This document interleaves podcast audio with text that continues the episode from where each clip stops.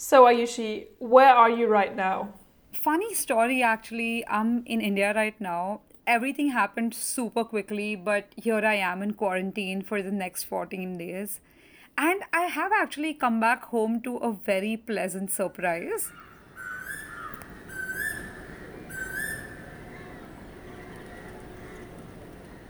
I'm waking up to bird song every single morning. It's so quiet here right now because there is no human disturbance or any traffic. So it's this very unusual sound that I, from like a city, haven't heard very often. And everyone on social media, especially those from cities at least, have been talking about this, and Mumbai is no exception. Yes, while the coronavirus obviously causes the devastating loss of many lives, it has also changed the way we live and what the world looks like at the moment. Whole countries are in lockdown, and people who are able to are working from home, and streets are nearly empty. Air pollution levels are at record low, and nature nature is coming back into cities.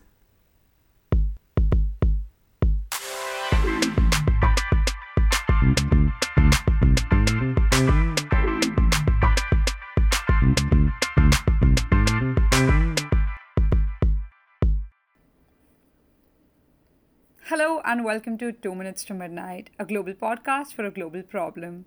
My name is Ayushi Shah. And I'm Julia Brunner. And we are your hosts. In today's episode, we speak to Jonathan Watts, The Guardian's global environment editor. To put it in his own words, his job is covering a lot of grim stuff he wishes wasn't happening and interviewing a lot of great people trying to stop it. Jonathan has been a reporter for the newspaper for over 24 years and as of late, he's extensively covering the impact of corona lockdowns on the climate, from pandas mating in China to reduced air pollution levels in India. A central theme to his articles is that whether this pandemic is good or bad for the environment depends not on the virus, but on humanity. In this episode, Jonathan gives us the real picture of where we stand right now.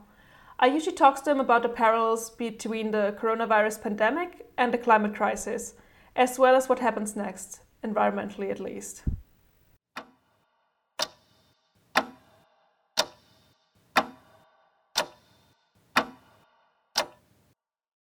This episode was recorded and edited over two continents and three countries Germany, UK, and India.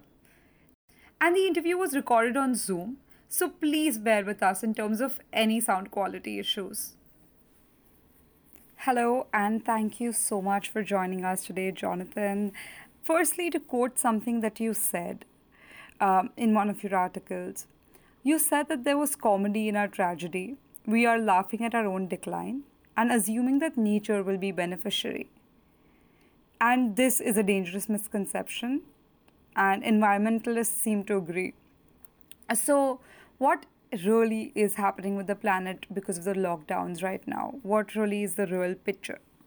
I, th- I think we're at a very critical moment. We've been at a critical moment for many, many years, but this pandemic is taking everything to extremes, both the possibilities and the problems uh, that we could face. So um, let's start with the the let's start on the on the upside on the possibilities. Um, in industrial nations where nature has been on the retreat for hundreds of years we're seeing a partial recovery uh, some more breathing space for what little nature is left. Because there are fewer cars there's less pollution. Because there are fewer cars there's less animals dying from roadkill um, obviously, there's less emissions. Uh, the air quality is improved. Um, for the first time, the carbon emissions of the world, it was announced today, uh, are likely to fall this year uh, on a level that would take us roughly towards where we need to be by 2030 uh, to be to have any chance of reaching the 1.5 Celsius target global warming that's considered somewhat safe. It's not safe, nothing's safe, but it's much safer than two degrees or three degrees. So, is that a reason or is that enough reason to celebrate um, or rejoice? At least those little things that are happening with the environment and consider them silver linings in this sad tragedy? Um, you might think uh, environmentalists are celebrating uh, that, that things are going in the right direction, but that, that's not the case. Um, everybody can enjoy fresh air, everybody can enjoy a, a return of nature. Um, but there's two reasons why we, we, are not celebrating.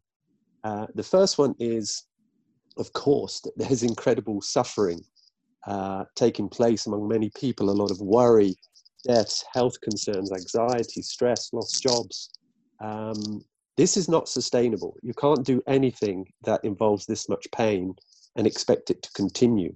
So this is temporary and this isn't the solution and no environmentalist wants this to be the solution. It's given us a glimpse of how different things can be, but this isn't a model that, that can continue. Um, it's, it's too difficult and too painful.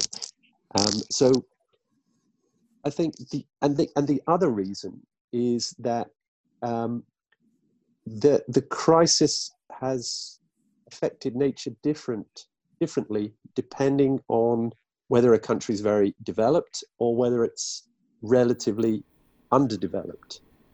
Yeah, you know, I read about that um, in one of your articles and in a couple of other articles as well, you know, that people have been writing about. And I was really surprised because, um, you know, with all the positive talk about um, uh, dolphins in Venice and and levels of air pollution in India going um, lower, um, it didn't it didn't occur to me, you know, this this sort of like disparity or this gap between the developed and uh, the underdeveloped or the developing countries and how um, they're reacting differently to the good and the bad that has come out of this pandemic environmentally at least.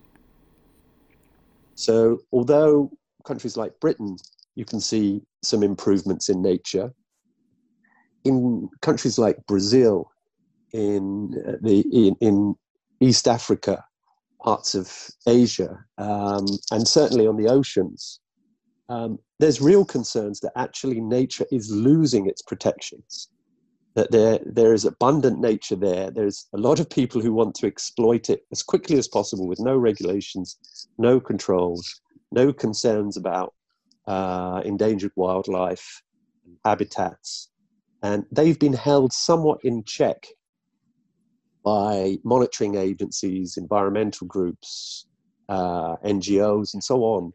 Um, even to a degree, tourism.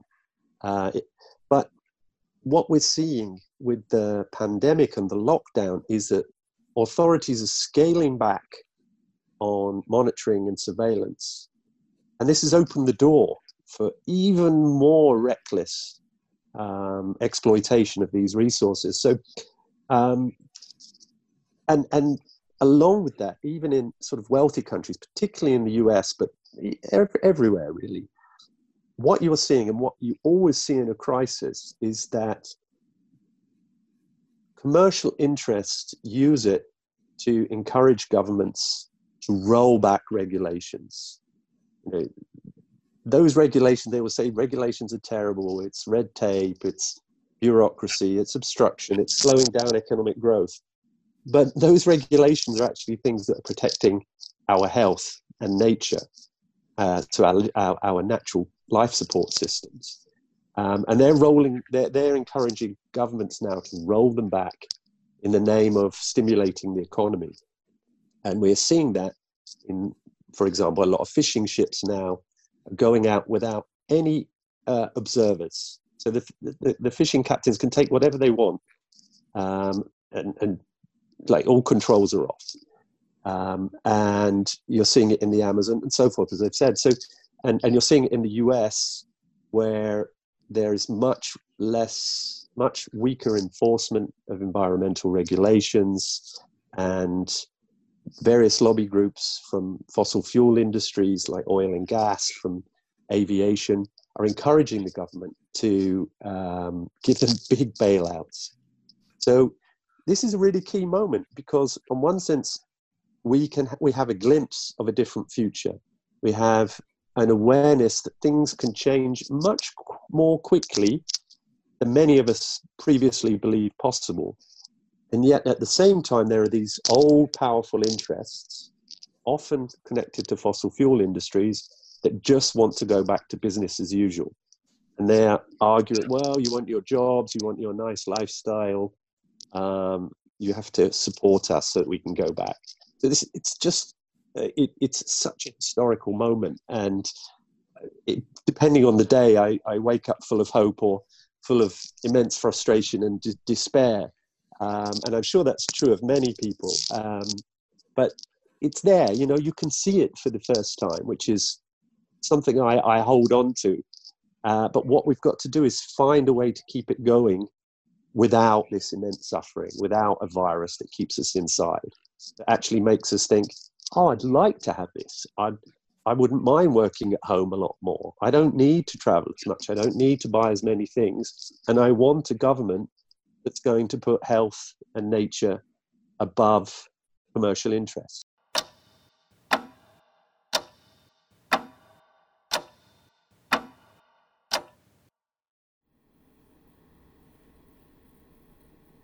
Now, it's really interesting that you bring up and mention government, governments, which are a very important factor in both the pandemic as well as the climate crisis, because obviously the politicians we elect are in a place to make a lot of these decisions that impact issues like these.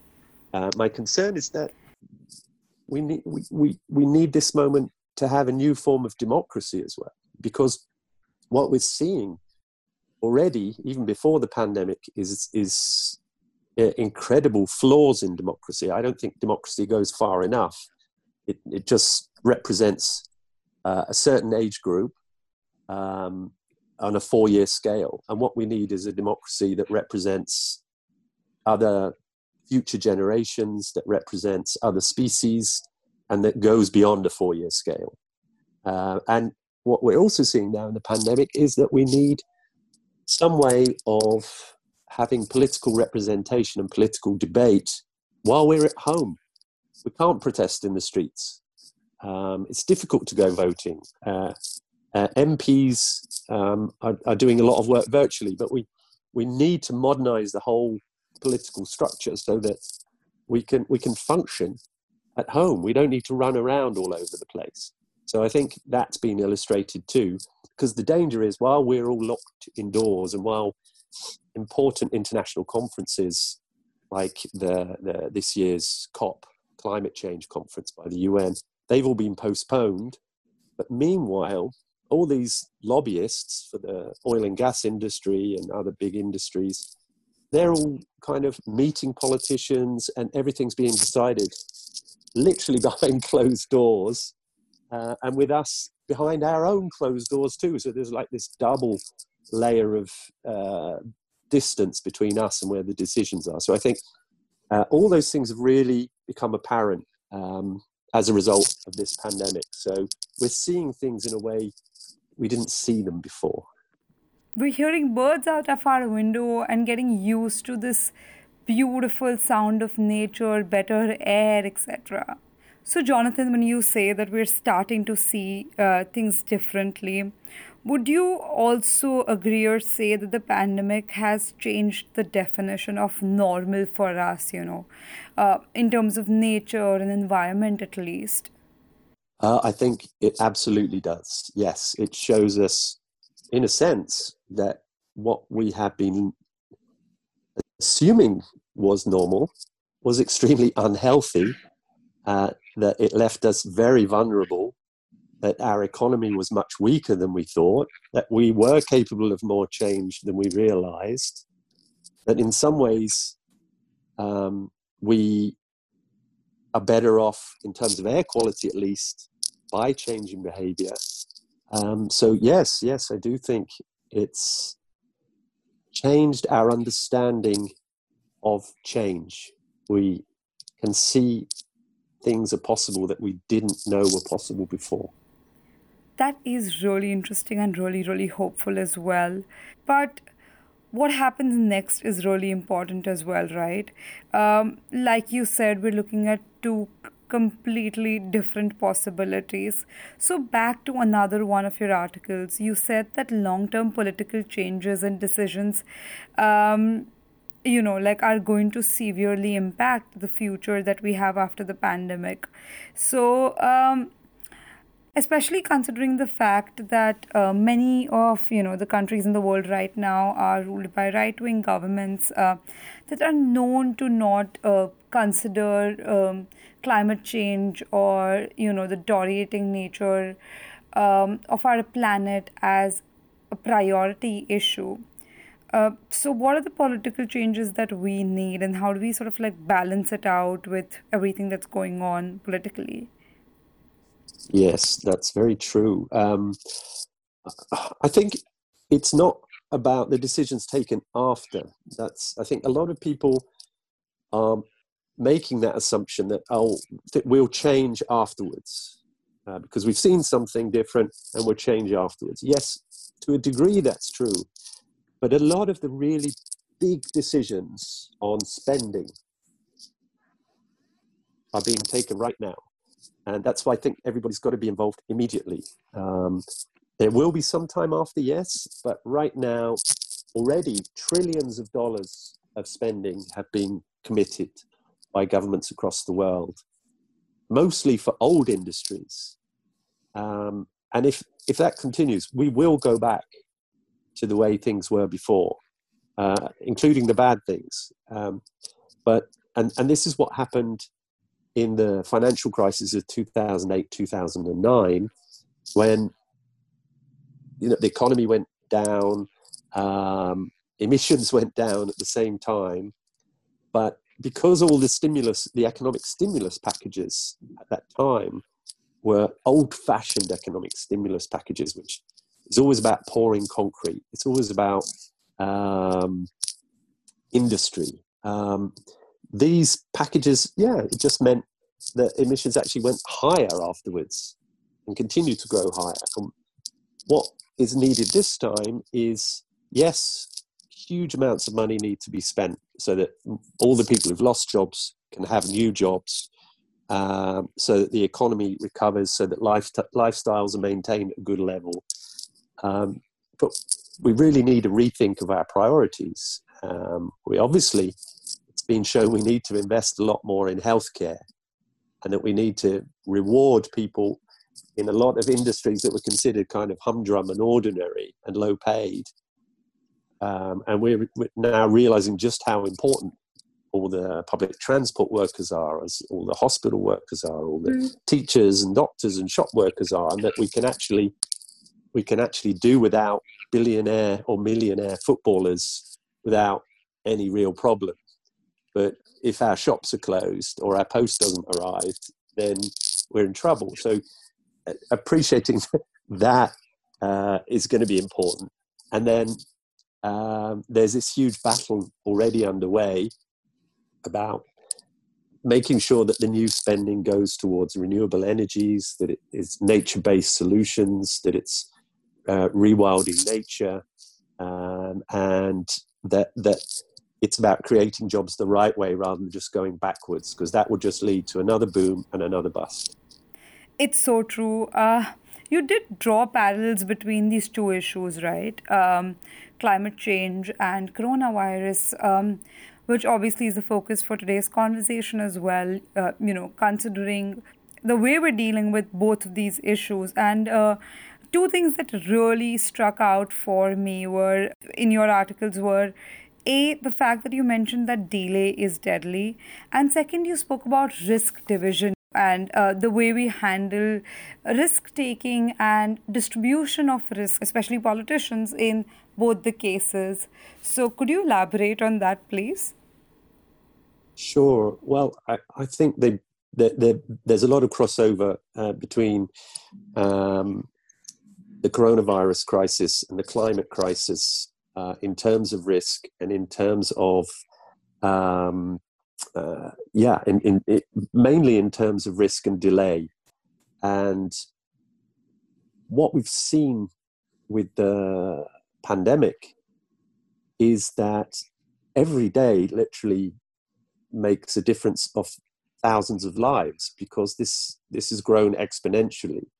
If you let it continue for even one or two more days, growing that quickly, that's that's that's that's potentially doubling.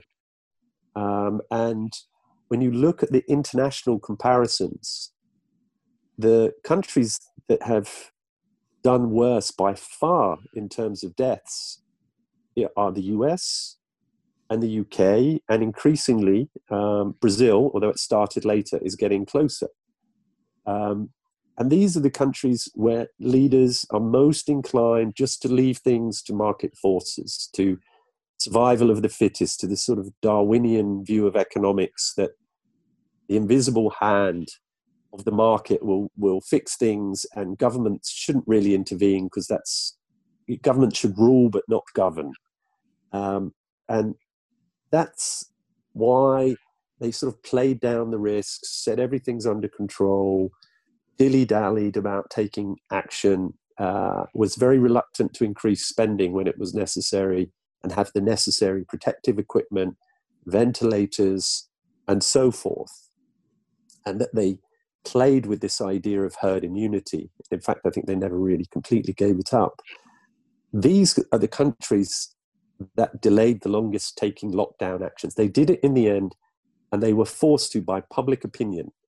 I don't think they wanted to do it. Public opinion and scientific opinion.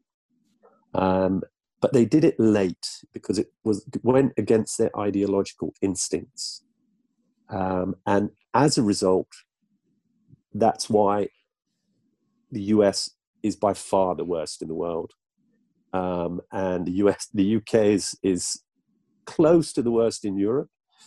Um, and Brazil is heading towards a very horrible place right now, still climbing a number of deaths there.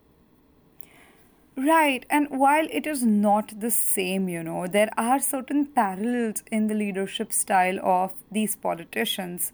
So, is that where risk division again comes into play? What are the comparisons there? I mean, it, it's it's with, with, the climate crisis. Well, when when you look at risk, it, the, thing that strikes me about capitalism and the, the current kind of capitalism we have, and I think it's important to say, I don't think that early capitalism of like Adam Smith uh, would would have embraced what's happened here.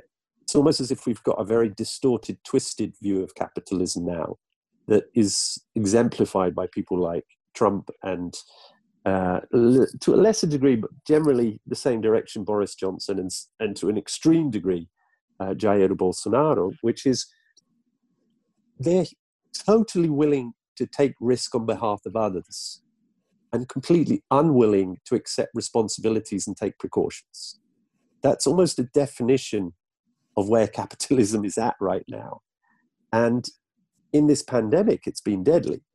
But in the climate crisis, it's going to be much more deadly. Although that crisis will take longer to hit, at least rich people. It's already hitting a lot of poor people in, in developing countries. Um, but that crisis, the climate crisis, um, is again something that uh, the right in particular, and the capitalist right in particular, because it's so close to fossil fuel industries and businesses that are by and large connected fossil fuel industries, it's dragged its feet. It's said there's market solutions in the uh, will appear. It's claimed that technology will fix everything if we just encourage enough entrepreneurship. And as a result, we've had de- delay and denial for more than 30 years. Uh, and this, this is calamitous. You know, it's left a younger generation, your generation, my children's generation, uh, carrying the can. You know, you'll be paying the financial cost, you'll be seeing the worst consequences.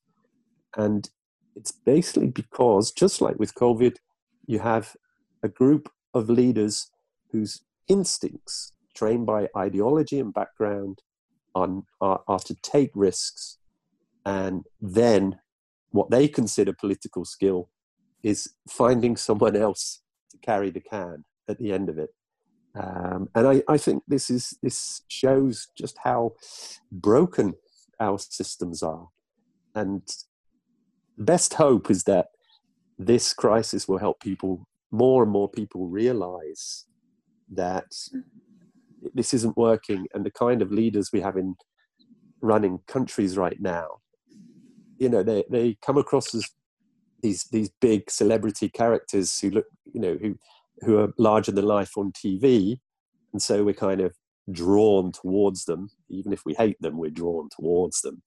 Mm-hmm. but they're absolutely useless at problem solving and being basic decent human beings are looking after one another. So I, I, I think that's where the crossover is in that response to risk risk to human health in the case of coronavirus or risk to the whole planet uh, and the climate in, in, in terms of global heating and carbon emissions. So, I've been hearing about how uh, you know the climate crisis needs the same PR agency as the coronavirus crisis. yeah, it's well, it, it's I, have heard it said that, that actually biodiversity needs the same advertising agency as the climate crisis because everybody forgets the wildlife biodiversity crisis, even though it's, I think it's even more important or as important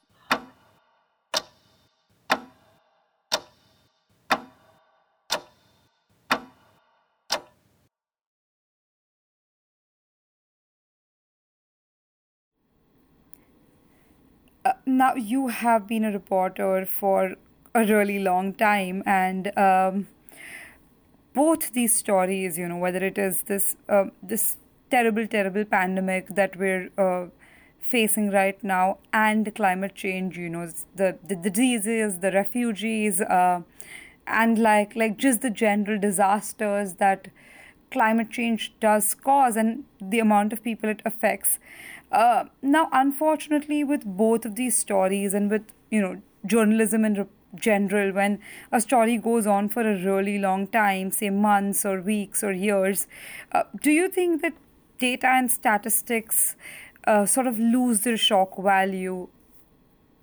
And this is not to say, of course, that you know these deaths are not important, or um, you know the, the loss of life is does not deserve sympathy or empathy, but it's only human, you know, to sort of like start looking at statistics as um, as inhumane elements. And please do, do correct me if I'm wrong here.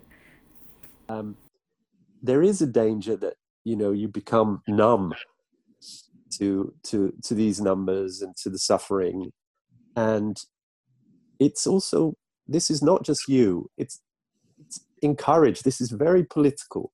When you look at how organizations and media organizations covered the crisis, uh, the, both crises, the, the, pandemic and the climate crisis.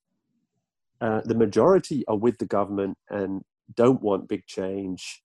And when you look at their coverage, they downplay the climate crisis or they hide it away on page 36. And with the pandemic, uh, even though the UK and the US have done abominably by just about any measurement. Um, you had Jared Kushner saying yesterday that the US was a model and that it was a huge success.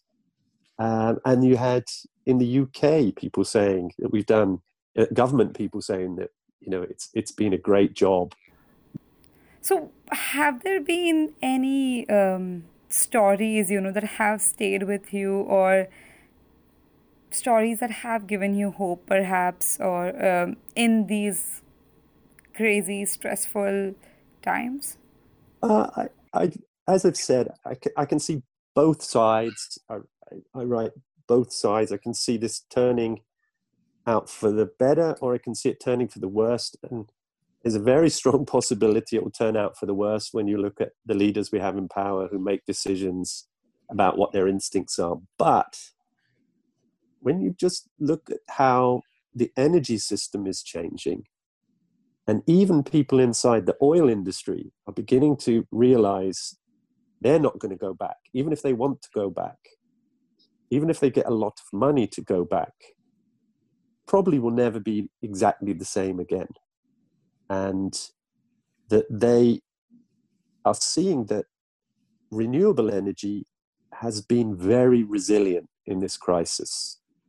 Oil prices have plunged, oil demand has plunged, coal demand has plunged, um, the share prices of uh, oil and gas companies have collapsed. We've had oil at the price at negative prices. I mean, yes, it's been that's it's been it's unimaginable before. But and some solar and wind companies have suffered a little, incomparably less. And the I, I read a report yesterday that said that this crisis has probably accelerated the energy transition by 10 years. Now, I, I, I, don't know the calculations behind that, but I, I think you had even the head of the International Energy Agency today, Fatih Birol, saying uh, that this has shown that wind and solar and renewables generally are the future um, and that's going to happen, and that is happening. I think that's something very positive to come out of this, as well as you know, in countries like Britain, more of an appreciation for nature. I think now the big gap is the developing world and help for the developing world and giving people there a choice so that they don't just have to run down forests and their mangrove swamps and their their, their natural resources um, that there's another way of doing things. Um, I think I think that's the big area where the world needs to act. What do you say brings me back to something we spoke about earlier the comedy in our tragedy and how we assume that nature benefits from it.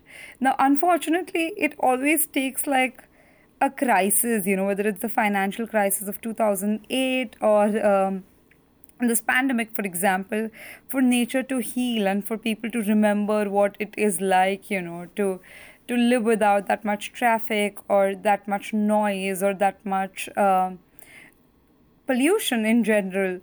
But considering these phrases have happened before, you know, after every major tragedy, I really hope we don't forget the lessons that um, the crisis has given us, you know, well, it, it will to some degree.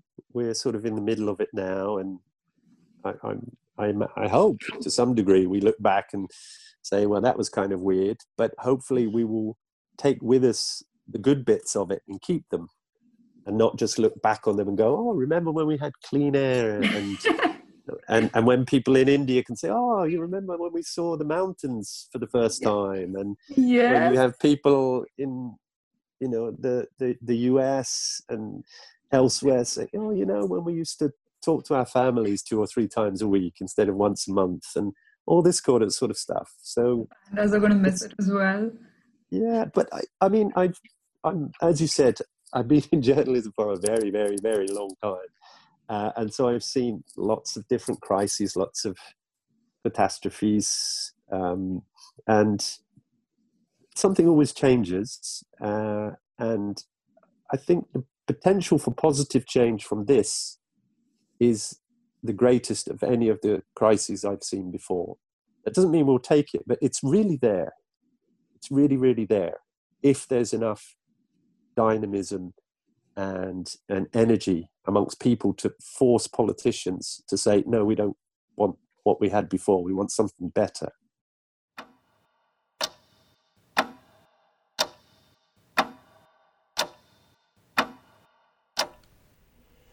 Here are the tips from episode 9. As always, they are of varying intensities depending where you are in your climate journey. Tip 1 Inform yourself. What is your country's government doing environmentally during the lockdown? Tip 2 Instead of buying disposable masks, use a cloth mask. Tip 3 Make a note of all the positive changes that you have had to make during the lockdown. For example, working from home. Try and imbibe as many as possible once these lockdowns are over. Thank you for listening to this episode of 2 Minutes to Midnight. Follow us on Instagram and Twitter at 2 Minutes to Midnight Podcast for the latest updates on the show. Do leave us a review wherever you get your podcast from.